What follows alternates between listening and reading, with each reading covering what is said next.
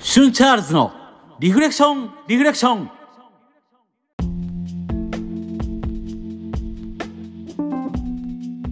皆さんどうもシュンチャールズです.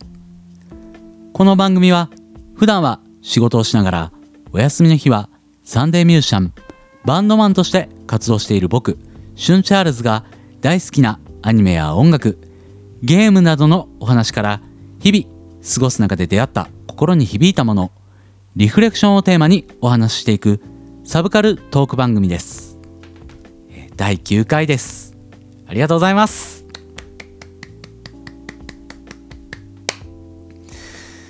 いやーときメモ会終わっちゃいましたね。うんなんか本当に寂しいです。うんなんというか本当あの川崎さんとの全3回あの録音時代は1回でやったんですけどそれをねあのここ1ヶ月ちょっとぐらいかあの僕がちょっとずつちょっとずつ切り張りしながら編集作業してたんですけどもうなんかねその作業がすごく楽しかったんですよ。あのどうやったら聞く人に面白く伝わるかなとかあのー川崎さんと僕のねときメモ好きの感じとかそういうのがどうやったらあの皆さんにもうよりよく伝わるかなとかそういうことをねほんと考えながらあのそれこそ曲を作るような感覚であの夜な夜な仕事が終わってから寝るまでもうたまにギター弾きながらギターも持ちながらやってたんですけど 寝落ち仕掛けながらねやってたんでもう本当楽しかったんですよねその作業が。だからその作業が終わ、うん、それからちょっと放心状態というかあの前回のレコーディングの時もそうだったんですけどあ終わったって思ったんですけどそしたらなんかじゃあ次に行こうっていうのがなかなか難しくてだから本当放心状態だったんですよねここ数日数週間か、うん、なってたんですよね。で今回あの今日久しぶりの一人喋り会なんですけどうんなんか慣れませんね。うんなんで今回はあのー特にテーマを設けずにですねエクストラ会と言いますかリハビリ会と言いますか、うん、そんな感じであのー全3回だったんで本当その間に聞いていただいた方からいろいろなコメントだったりとかお便りだったりとか本当ありがたかったですね。そういうのいただきまして。そちらの方をですねあの今回は読みながらときメモ全3回を振り返ってあとあの最近僕ようやくですねあの PSP の方でときメモ4の方をですねプレイし始めましたのでそちらの方のプレイレポートなんかもしてみようかなと思いますので今回はそんな感じでやっていこうと思いますので最後までお付き合いよろしくお願いします。ではエクストラ本編会本編いきましょう。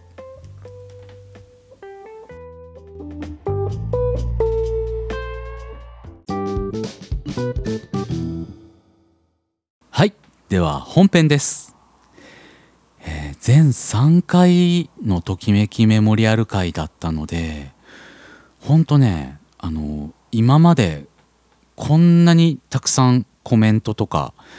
お便りいただくっていうことがなかったので こんなにたくさん読むのは本当初めてなんですけどもう今ねあのこれ原稿あるんですけどもうほとんどお便りですよ。ありがとうございます本当に。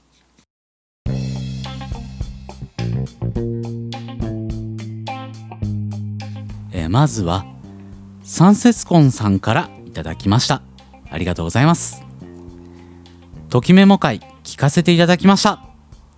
お二人が実に楽しそうにお話をしていましたね。シュンチャールズさんもお話がお上手でテンポもよくとても聞きやすかったです。2P 長谷川さんのメッセージまで。素顔のままもう爽やかでお出かけしたくなるような素敵な曲でした。えー、サンセスコンさんありがとうございます。いやほんとねあのー冒頭でも言ってましたけどあのーときめも会ほんと楽しかったんですよ僕 あのこれはもう誇張とかじゃなくてもうね僕ときめきメモリアルをあのときメモ会の時にも言いましたけどあの話すっていうことが今まで生きてきた中でほとんどなかったんですよ。まああのたまにねこう飲み会だったりとかアニメ好きとかっていう、まあ、職場の友達とかいたりしたこともあるにはあったんですけどその僕がそのときめも好きっていうことを出しちゃうと若干ドン引かれてしまうというか もうそれぐらい僕本当に好きなのでだからそこを出すのがちょっと躊躇してしまうところがあったっていうのがあってだからそんなに喋れなかったっていうことが本当あったのでだからようやく話せる人が見つかったなっていう 感じでしたよね。うん、だからあのー、ここでねわーって喋ってでもそれを本当楽しんでもらえたっていうのは本当に嬉しかったですね。でそれがあの楽しく喋ってるっていうのが伝わったっていうのはやっぱ本当嬉しかったですね。であの聞きやすかったっていうのも本当嬉しいです。ありがとうございます。であのそう素顔のままであのバンドの曲なんですけどそれもねあのさりげなく番組の冒頭の方でね宣伝させてもらったんですけど。あのお出かけしたくなるっていうコメントは本当いいですね。あのビーング系あの僕らの一応ビーイング系だからフィールドビューとかザードとかそんな感じの音楽やりたいねって言って一応組んだバンドなんですけどビーイング系ってすごくドライブに合うんですよね。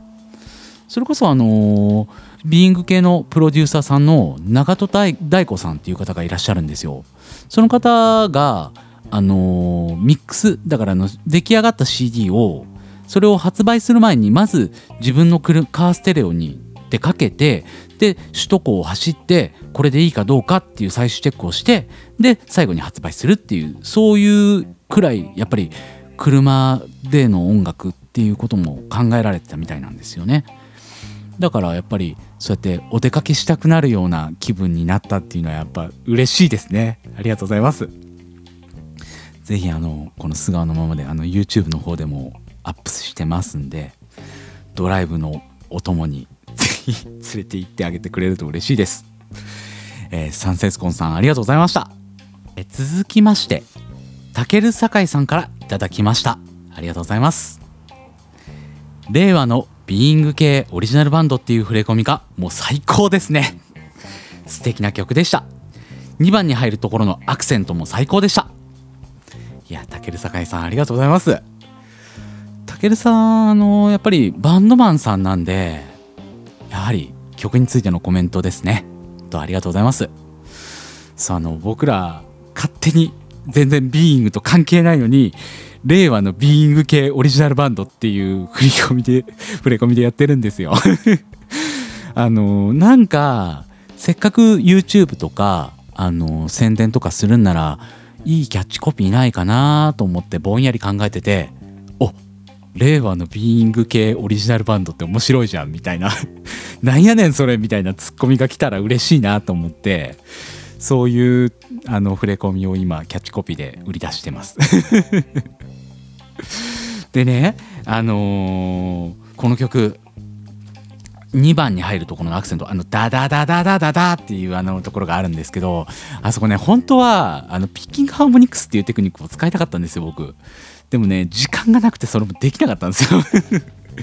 これもねほんと悔しかったんですよね。もうしょうがないなと思ってもう普通にやっちゃいましたけどだからねこの曲はもうもう一回必ずレコーディングしたいなって思ってますね。でもあの本当聞いてもらってあの楽しんでもらえたっていうのは本当嬉しかったですね。あたける酒井さんもね本当素敵なバンドやられてますんでもしあの皆さんも機会ありましたらあの今日僕ちょっとツイッターで探してたけるさんのバンドの曲ちょっとリンクに貼っておこうかなと思いますんでよかったら是非皆さんも聴いてみていただけると嬉しいですね。たける酒井さんありがとうございました。えー、続きましてですねあのときメモ会本編の方のお便りいただきました、えー、楓さんからいただきました。ありがとうございます。ドラマシリーズはいいぞ。設定が微妙におかしかったりデザインの変更はありますが肝心のシナリオはピカイチ。また後作ほどサブシナリオが充実していてボリュームも抜群。いけ!世界征服ロボ!はい。楓さんありがとうございます。いや楓さんはもう恋愛シミュレーションゲーム大好きな方なのでもうドラマシリーズ必ずおすすめされてますよね。あのときメモ会第6回ですよね。1年目のところでドラマシリーズとあのサブストーリーズのお話したんですけど僕もねほんとドラマシリーズ大好きなゲームというよりはもう本当これがなかったら今の僕はないなっっていうぐらい人生を変えてくれたなって思っているゲームなのでうんもう本当彩りのラブソングがなかったらきっと今バンドギターもやってないだろうしあとやっぱあの推しキャラ虹野さんのね可愛さに気づけたっていうのはやっぱりこのドラマシリーズのおかげだなと思うんですよね。だから未だにやっぱりあのプレイ動画とか見たりしてグッときたりしますもんね。あのゴールデンウィークの時もねやり直そうと思ってやろうとしたんですよ僕あの虹色の青春を。そしたらあのうちのプレイステーション2はすごくポンコツなので名前の入力はできたんですよ。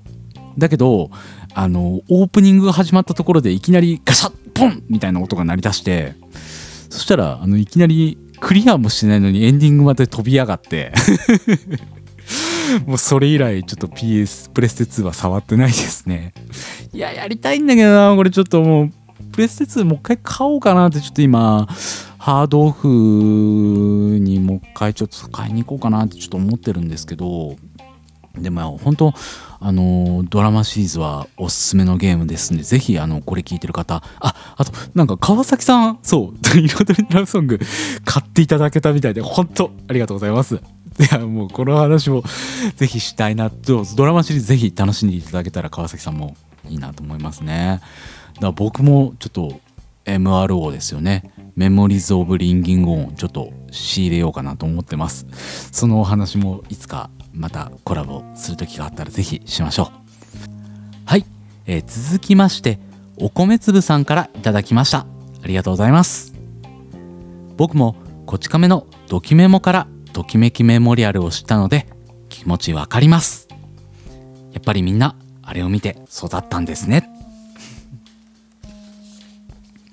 え続きまして水流さんからいただきました。ありがとうございます。まさかこち亀の左近次回からときメモに入っていくとは。原作も衝撃的だったけどアニメ化の際にヒロインの沙織ちゃんの声を隠れキャラたるみはるちゃん役の菊池志保さん採用とか大歓喜でしたね。こち亀は予言書。笑いマークと、えー、お二人ともあの僕がこち亀からときメモに入っていったっていうことについてのあのコメントですね。本当お二人ともありがとうございます。そう僕ねこち亀がね小学校どうだろうな。3年生か多分4年生くらいから好きになったのかな。だからその当時ちょうどあのこち亀が100巻だって言って100巻バーンって出てたんですけどもうその頃僕100巻普通に持ってましたもんね全巻。であのねこち亀って初版本って言ってあの作者の名前が違う時期っていうのがあの山留達彦さんっていう名前で最初はやられてたんですけどその初版本っていうのがなかなか見つかんなくてであの僕ちっちゃい頃散髪よく行ってた床屋さんがあったんですけどそこにあったんですよその初版本。だからこれちょうだいって言って全巻その6巻までその初版本名前が違うやつだったんですけどそれもらってだから小学生なのに全巻プラス初版本まで全部ボーンって持ってましたね。なんですけどあのその当時ねあのちょうどプレステがすごい流行ってた時期だったんででプレステ欲しいなと思ってあのこち亀売っちゃいましたね。あのそうプレステ買うためにあのこち亀は売りましたね。まあでもそうあのこち亀で左近次さんがあのドキメモにはまるっていう話があってそれでときメモを知ってでちょうど流れ的に古本屋さんにあってね購入してでときメモにどんどんハマっていくっていうまあきっかけなんて本当そんなもんなんだろうなと思いますね。でそっから僕あのときめもやって色虹色の青春やってバンドを始めてっていう。もうほぼ今の流れ今の僕の流れっていうのがそこでほぼ確定しましたからね。もしそれがなかったら僕多分何やってんだろうね。うん。まあ多分アニメとかは普通に好きだと思いますけどでもあの出会いがなかったらきっと今とは全然違うこんな多分ポッドキャストなんてやってないですよきっと。だから本当不思議なもんですよね。えー、あの水流さんお米粒さんありがとうございました。はい、えー、どんどん読んでいきたいと思います。続きましてセミヤマさんからいただきました、えー、いつもありがとうございますセミヤマさん。こんにちは。ポッドキャスト最新回聞かせていただきました。冒頭でお便りを紹介していただけてすごく嬉しかったです。他の方のお便りや投票で片桐さん人気の強さを再認識させられました。しゅんさんと川崎さんの熱量の高いときメモトーク前回も含めて本当に楽しく聞かせていただいております。これだけ深く語ることができるときめきメモリアルって本当にすごい作品なんだなぁと改めて思いました。ちなみに私はときメモ2を少しずつ進めていて全キャラオールクリアを目指して今プレイ中です。現時点での推しキャラは水無月さんです。おいいですね水無月さん。美人ですね。あとお便りについての感想になりますが長谷川さんのお便りも本当に名文で楽しませていただきました。それでは今後の配信も楽しみにしております。いや楽しんでいただけたっていうのは本当嬉しいですね。そう片桐さんすごい人気なんだなって僕も改めて思いましたねこのアンケートやってみて。もちろん僕ねあの彩りのラブソングすごく好きな作品なので片桐さん好きなんですけどあの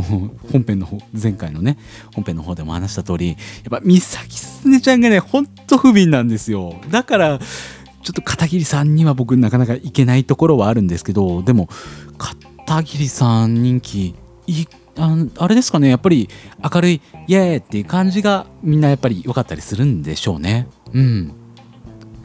それからねあの「ときメモ2」そう。あの今回の「ときめきメモリアル会」日の本光生誕祭って言っておきながらほとんどときメモ1に終始しちゃったなっていうのがちょっと自分の中で反省点ではあってだからあの次ときメモ会やるときはもうときめきメモリアル2なら23なら34なら4っていう風に4縛りとか2縛りとかそんな感じでやってみるのも面白いかもなあとドラマシリーズとかねそういう縛りでやってみるっていうのも逆に面白いかもなってちょっと思ったんですよね。ほんとねときめきメモリアルって語り出すと一晩中でも語れるぐらいいろんなことがあるんですよ細かい小ネタだったりとかだからそうですね次「ときメモ2」のお話ぜひあのこれ聞いてるポッドキャスターさんとか僕も話したいですっていう方とかいらっしゃったらぜひあのお話ししましょう。あの僕ときメモ2も大好きなのでぜひ お話しましょうね。はい。であのー、長谷川さんのお便り。あれねもうほんと僕あのちょっとあの喋り方あの長谷川さんの文面読んでる時キャラ作って喋ってたんですけど。長谷川さんの真似しあの長谷川さんの真似してね。あれはねほんと楽しかったんですよ。もう文面がねすごく秀逸な文面だったんでだから極力長谷川さんに寄せていや似てなかったと思いますけどね。でも本当素晴らしい名文でしたね。もうそれについてのお便りっていうのもあのいくつかあったんで本当素晴らしかったですね。またあのセミアンさんもぜひあのときめもオールクリアした暁にはあのプレイレポートとかあの番組の方でセミラジオの方でプレイレポートを楽しみにしております。ねぜひあのまた機会ありましたら僕の方ともコラボしていただけると嬉しいです。はいハリセミヤマさんありがとうございました。はい、えー、続きまして小松菜さんからいただきました。ありがとうございます。第6回ときめきメモリアル1年目を土曜日の朝に拝聴中。ポッドキャストを聞き始める前はよく民放ラジオを聞いていて土曜日曜は平日のプログラムとは違う独特な曜日の雰囲気があるんだけどなぜかこの放送からそんな休日のラジオ感を感じてしまった。ミュージシャンがやっているラジオ的な音楽ができる方って尊敬します。小松菜さんありがとうございます。えー、小松菜さんあのゲーム脳っていうゲームと農業についてのポッドキャストされてますよね。あれですかね。あの土曜日の朝に 農業されながら聞いてくれたんですかね。嬉しいですね。ありがとうございます。あのー、そう。BB プロスのお二人もなんか言ってましたよね。あの僕の番組ミュージシャンがやってるラジオみたいだって。そうあの僕あのー、ミュージシャンがやってるラジオだとああいうそれこそ山下達郎さんのラジオとかあと前田信輝さんのラジオとかあと浅岡優也さんがやってたポッドキャストとかそういうのはすごく好きで聞いてたんですけどまあでも割と僕もあれですよ。そんなミュージシャンミュージシャンしたようなラジオよりもああいう AM ラジオの民放とかそういうのすごい聞いてますしあと声優のラジオとかそんなんしか聞いてないです。までもあのー、そうやってなんかミュージシャンミュージシャンしてる番組に聞こえるっていうのはなんか嬉しいですね。ありがとうございます。逆にあの小松菜さんのポッドキャストってあの農業がテーマっていうのがあって僕ねあのあれなんですよ。母方のおばあちゃんが農家なんですよ。だからちっちゃい頃結構あキャベツ農家なんですけどおばあちゃんは。であのキャベツねあの手伝いに行ったりとかしてたんですよ。でハウスでイチゴ取ったりとかしてたんですよ。だからねなんか農家ってちょっと親近感があるというかまあいずれはあの今の仕事ももうダメになったらまあ別にダメになるかどうかなんて分かんないですけどね。でもあのー、成功うどくと言いますかまあそんなに甘くはないと思いますけど農家って全然。だけどあの隠居したらあの自分の食べるものだけ田田をはこう耕してねあとはゲームやったり小説読んだりして生活したいなっていうふうに昔思ってました。え小松菜さんあのときめきメモリアルどうでしたか？楽しんでいただけたら本当嬉しいんですけどやっぱあのー、小松菜さんテーマがやっぱり農業っていうことでそういう農業系のゲームが主だったりするんですけどもしあのときめもやられてたらぜひそれもあのテーマとは違うかもしれないですけどまたプレイレポートやっていただけるとあの僕絶対聞きますのでぜひ聞いてやっていただけると嬉しいですね。え小松菜さん本当ありがとうございました。またぜぜひ聞いてください。え続きましてヤビさんからいただきました。ありがとうございますいつも、えー、突然のゲスト会に驚いて興奮してしまいました。素顔のままでいい曲すぎる。高校生時代にタイムスリップしたような気持ちになりました、えー、2番の歌い出しの歌詞が最高です。あと、えー、ときメモ会終わっちゃいましたね。川崎さんとのやり取りが面白くてニヤニヤしながら繰り返し聞いています。美咲すずねちゃんとのエピソード。すごく気になったので少しだけプレイ動画を見ました。練習中に途中で修羅場になってすずねちゃんが泣きながら駆け出すシーン。すずねちゃんを追いかける匠。これだけの修羅場なのに何が起こったのか全く理解していない主人公。などうなってんだい？と。あのヤビさんの心の声が書いてありますね。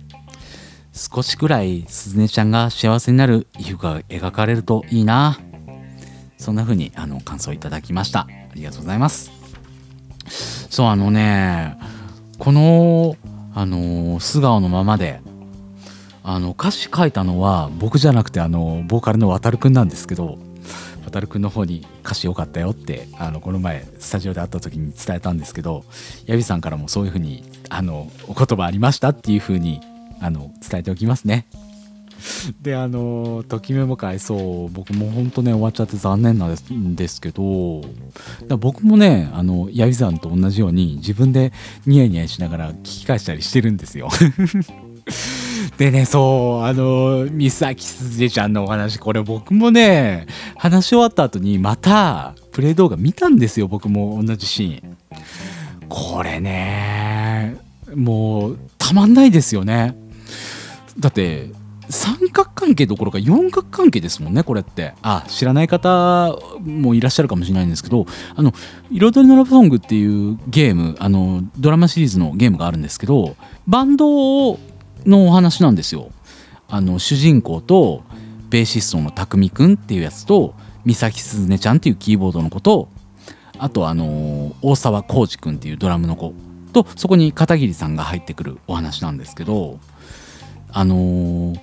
匠くんっていうベースのやつはすずねちゃんが好きなんですよ。ですずねちゃんは主人公である僕のことが好きなんですよ。で主人公僕は片桐さんが好きっていうもうとんでもない設定なんですよこれ。であのー、まああのー、ときメモ会でもお話ししたんですけど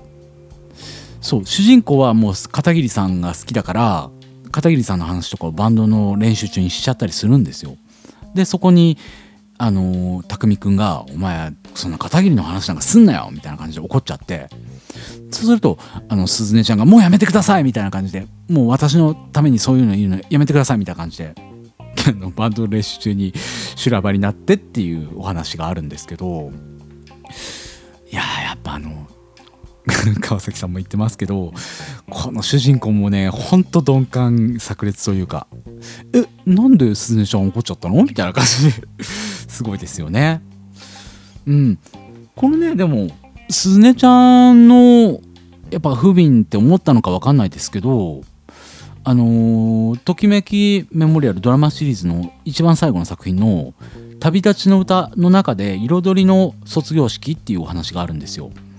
その中でちょこっと鈴音ちゃんが救われるストーリーというかそういうのが描かれてるのでぜひまだ未プレイの方とかあのプレイ動画でもいいんで見てもらえるとちょっとは救われるかなって。でもねコナミも結構あの三崎すずねちゃんやっぱ好きなんでしょうね。あのすずねちゃんはすずねちゃんだけのあの楽曲があのそう歌があったりするんですよ。サブキャラなのに。だからこれはやっぱりすずねちゃん僕好きなので嬉しかったですね。はい。あのヤビさん本当メッセージ毎回ありがとうございます。続きましてもちおさんからメッセージいただきました。ありがとうございます、えー、もちおさんはポッドキャスト番組誰かと誰かのゲームの話っていうポッドキャスト番組やられてる方ですね。ありがとうございます。あのもちおさんねあれなんですよ。初めてあのメールの方にお便りあのくれた方なんですよ。僕あの毎回ねあの番組のエンディングであのメールアドレスの方にも送ってくださいねって言ってるんですけど割とツイッターだったりとか DM だったりとかそっちの方でくれる方が多くてだからあの初めてメールの方でもらったなと思って嬉しかったです。ありがとうございます。えもちおさんからのメッセージ読ませさせていただきたいと思います。はじめまして。もちおと言います。いつも楽しく、ポッドキャスト番組拝聴しています。今回は全3回にわたり配信されたときメモ会の感想をお送りします。BB ブロスの 1P 川崎さんとのトークは大変盛り上がっていましたね。お互いのときメモ好きが相互作用しており、そうなんですの応酬が聞いていてとても眩しかったです。ときめもの青春を謳歌している感がすごかったです。自分は PC エンジン版の発表イベントを秋葉原で行われた時に現地で見ておりその後 PC エンジン版を実際に遊んでみたのですが何度遊んでもパラメータ調整がうまくいかず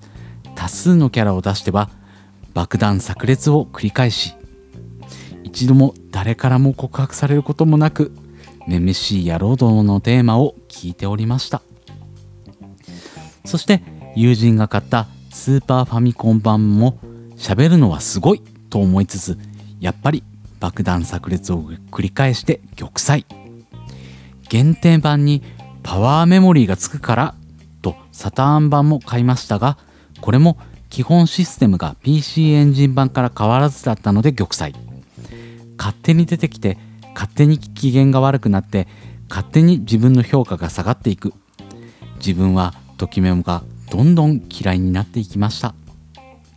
極めつけはときメモ対戦パズル玉をサタン版で購入。ちびまる子ちゃん対戦パズル玉はクリアできるのにときメモ対戦パズル玉はラスボス藤崎しおりが強すぎて玉砕。同じくお店で安くなっていたので特会玉も購入。懐かしい。ときメモ対戦特会玉も再度破れ去りこれも強いんですよ。ラスボス藤崎しおりが。アーケード版ときめきメモリアルはカードを集めようかなと34回ぐらい遊んだところで売れ行きが悪くて速攻お店から撤去と。センサーに手を乗せて画面の質問に答えていくと最後にカードが排出されるあのゲームです。ときメモと自分はとことん相性が悪いんだなと思っております。えー、そんな経験をしている自分から見ればお二人の会話はまさにときメモの王道を歩んでおり眩しいばかりでございました。またコラボがあるかもしれないとのことですのでその時も楽しく拝聴させていただきます。長文乱文失礼しました。これからも配信頑張ってくださいね。以上。もちおでした。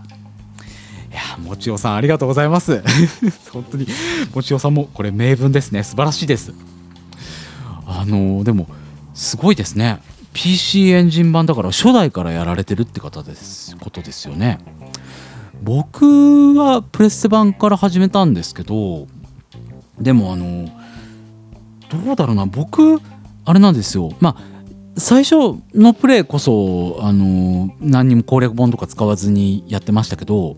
やっぱあのある程度攻略本を見ながらやるっていうのもいいですよ。そうすると割とこんな爆弾爆発するとかそういうこともないですしでもあのその爆弾が爆発して全然クリアできなかったのにそれでもサタンバーをやってみたりとかあのパズル玉をやってみたりとかその精神がすごく素晴らしいです。すいませんあのすごいですね。うん。でも僕もねどうだろうな。やっぱりねときメモってある程度なんですかね。あの爆弾をがついちゃうのってやっぱ出しすぎちゃったりするからあのコツみたいなのがやっぱりあるんですよ。だからあの女の子がどうしても出てくるパラメーターのタイミングっていうのがあってそこに行かないように例えば日曜日お休みの日とか夏休みとかそこで重点的にバッてあげるみたいなあの現実世界でもこう夏休みに集中して勉強するみたいなことあるじゃないですか。あんな感じでお休みの日にあの出てきたら嫌だなって思うような子は出さないようにプレイするっていうのが割とときメモのコツだったりするんですよだから是非ねあのそのあのときメモを嫌わずにやっていただけるとあの嬉しいですけどね。あのときメモ今あの僕も4やってますけど4からまたやってみるっていうのもいいかもしれないですよ。ひょっとしたら。4はねほんと遊びやすいですしあの楽しいですね。後でちょっと4の方もお話しするんですけど是非あのときめきメモリアルまたあのきらめき高校なりあの響きの高校再入学してもらうのもいいかなと思います。あでもパズル玉懐かしいですね。僕あのプレステ版でやってたんですけどパズル玉特化玉両方ともね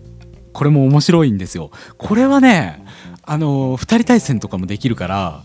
珍しくね兄貴と2人でやってたんですよ。また兄貴の話出てきちゃったらいや別に僕あの兄貴と仲悪いわけじゃないんですよ。別に今だってまああの男兄弟なんでそんなねあの喋ったりとかしないですよ。そんなすごい。でもねあのゲームとかはたまに一緒にやったりしてたんですよ。だからねあのパズルゲームとか格ゲーとかは兄貴とよく一緒にやったからあのパズル玉とか特化玉はよく一緒にやってましたね。これは僕あでもプレステ版だったから結構難易度下げてやってたのかな。でも一応全クリはしましたねこれは。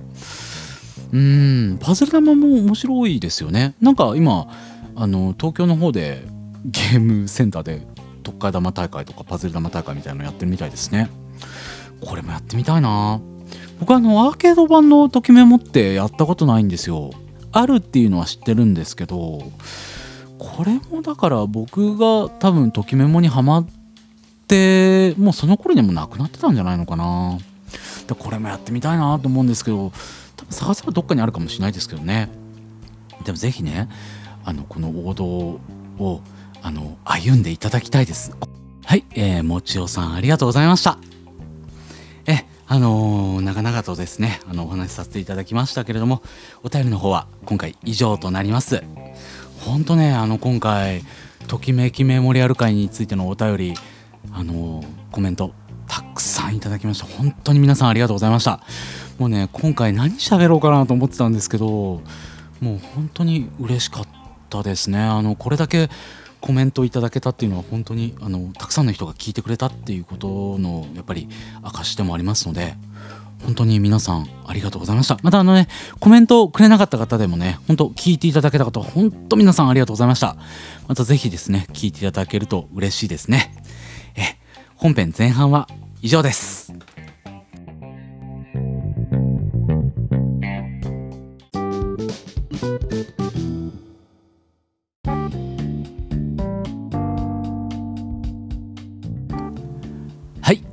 後半はですね皆さんのお待ちかねの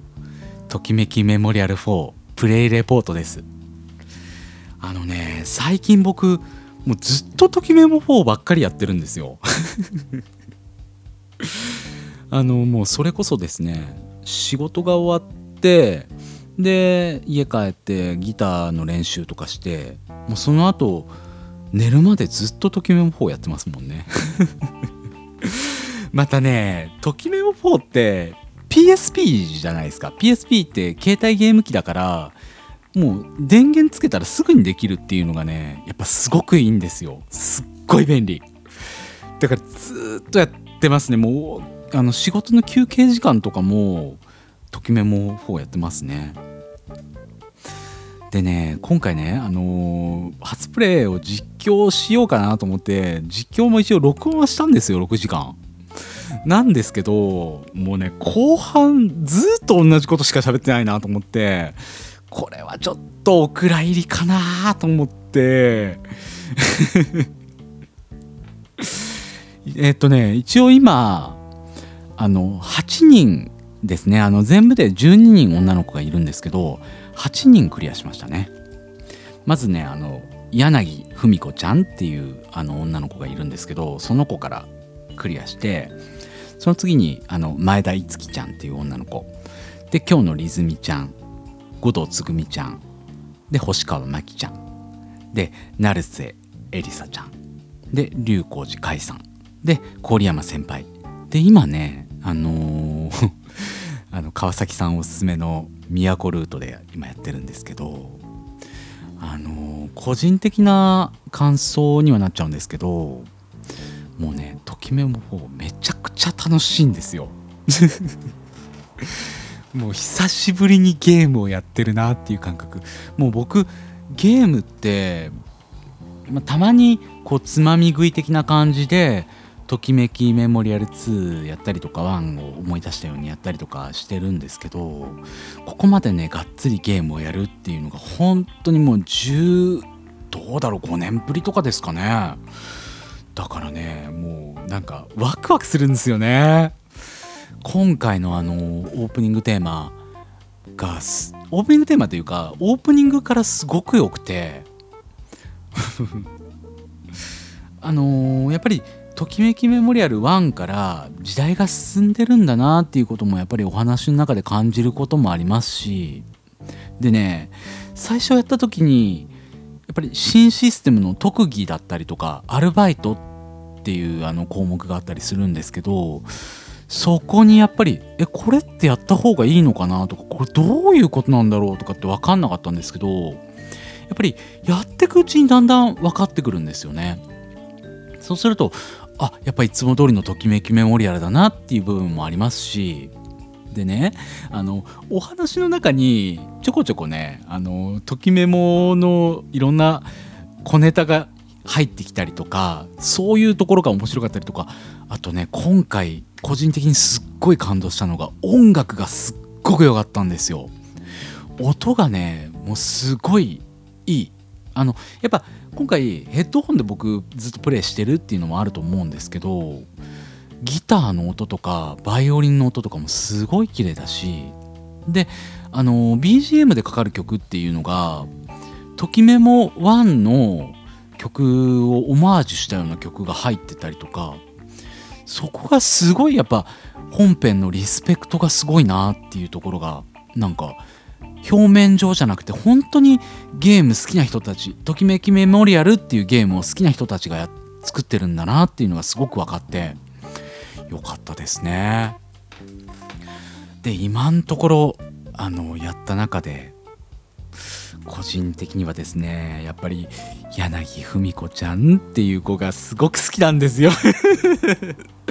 もうねこの子がめちゃくちゃ可愛いやっぱあの初プレイで柳柳文子ちゃんだったからっていうのもあるかもしれないですけどこの子がねもうすっごい良かったんですよね。まあ、お話で言えば龍光寺さんのお話だったりとか前田さん五道さんのお話とかもすごく良かったんです。であの郡山先輩の大人な魅力っていうのもすごくグッとくる部分っていうのはあったんですけどやっぱファーストプレーがね良かったっていうのはすごく良かったんですよね。あのやなやなまあ僕やなちゃんっていつも呼んでるんですけどやなちゃんってねすごく攻略が結構簡単っていうところもあったんですけど結構ね初めの段階であのあのときめいてくれてでやっぱね手つなぎイベントがすごく良かったんですよ。あの今回全全キャラありますけど手つなぎイベントとあとあの修学旅行のイベントが みんな、まあ、みんなじゃないから先輩キャラはないから。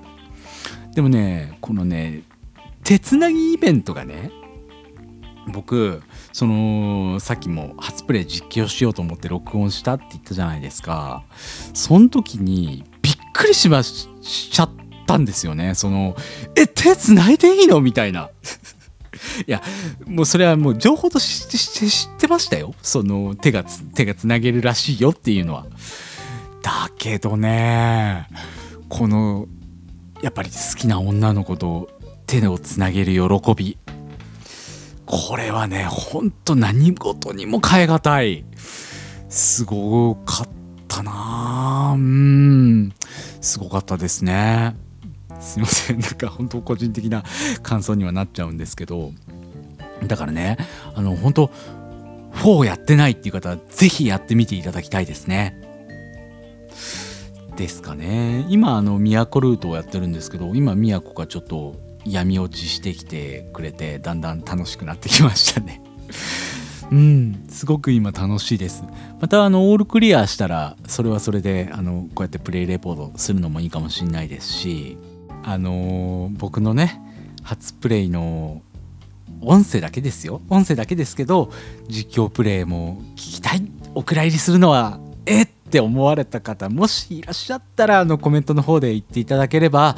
まあ、そちらの方もまだあのデータとしては残ってるんであの聞きたいですっていう方いらっしゃったらあのひょっとしたらあのアップするかもしれないです。えあのそんな感じですね。ときめきメモリアル4のプレイ初プレイレポート。あのほんとね4もいつかあの誰かとお話ししたいですね。うん本当いいゲームです。はい。今回のあのプレイレポートは以上です。はい。というわけで今回のエクストラ本編リフレクションテーマでした。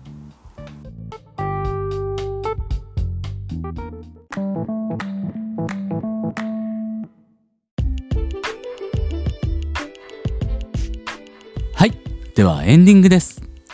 番組ではこれについて話してほしいなどのテーマや番組への感想、お便りを募集しております。お便りはメールフォーム、ギタールミ at yahoo.co.jp こちらは番組概要欄にも貼ってありますので、そちらの方からメールください。あと、ツイッターも僕やってますので、ツイッターにて、シュンチャールズと検索していただいて、コメント、DM にてご連絡ください。ツイッターアカウント、番組へのフォローもよろしくお願いします。えー、次回もぜひ聴いてください。まあ、今回はあの、エクストラ本編だったんでね、次回こそですね。もうちょっとあの 最近僕が楽しんでることとかね。そういうこともお話しできればなと思います。では今回はこの辺りで。シュンチャールズでした。ありがとうございました。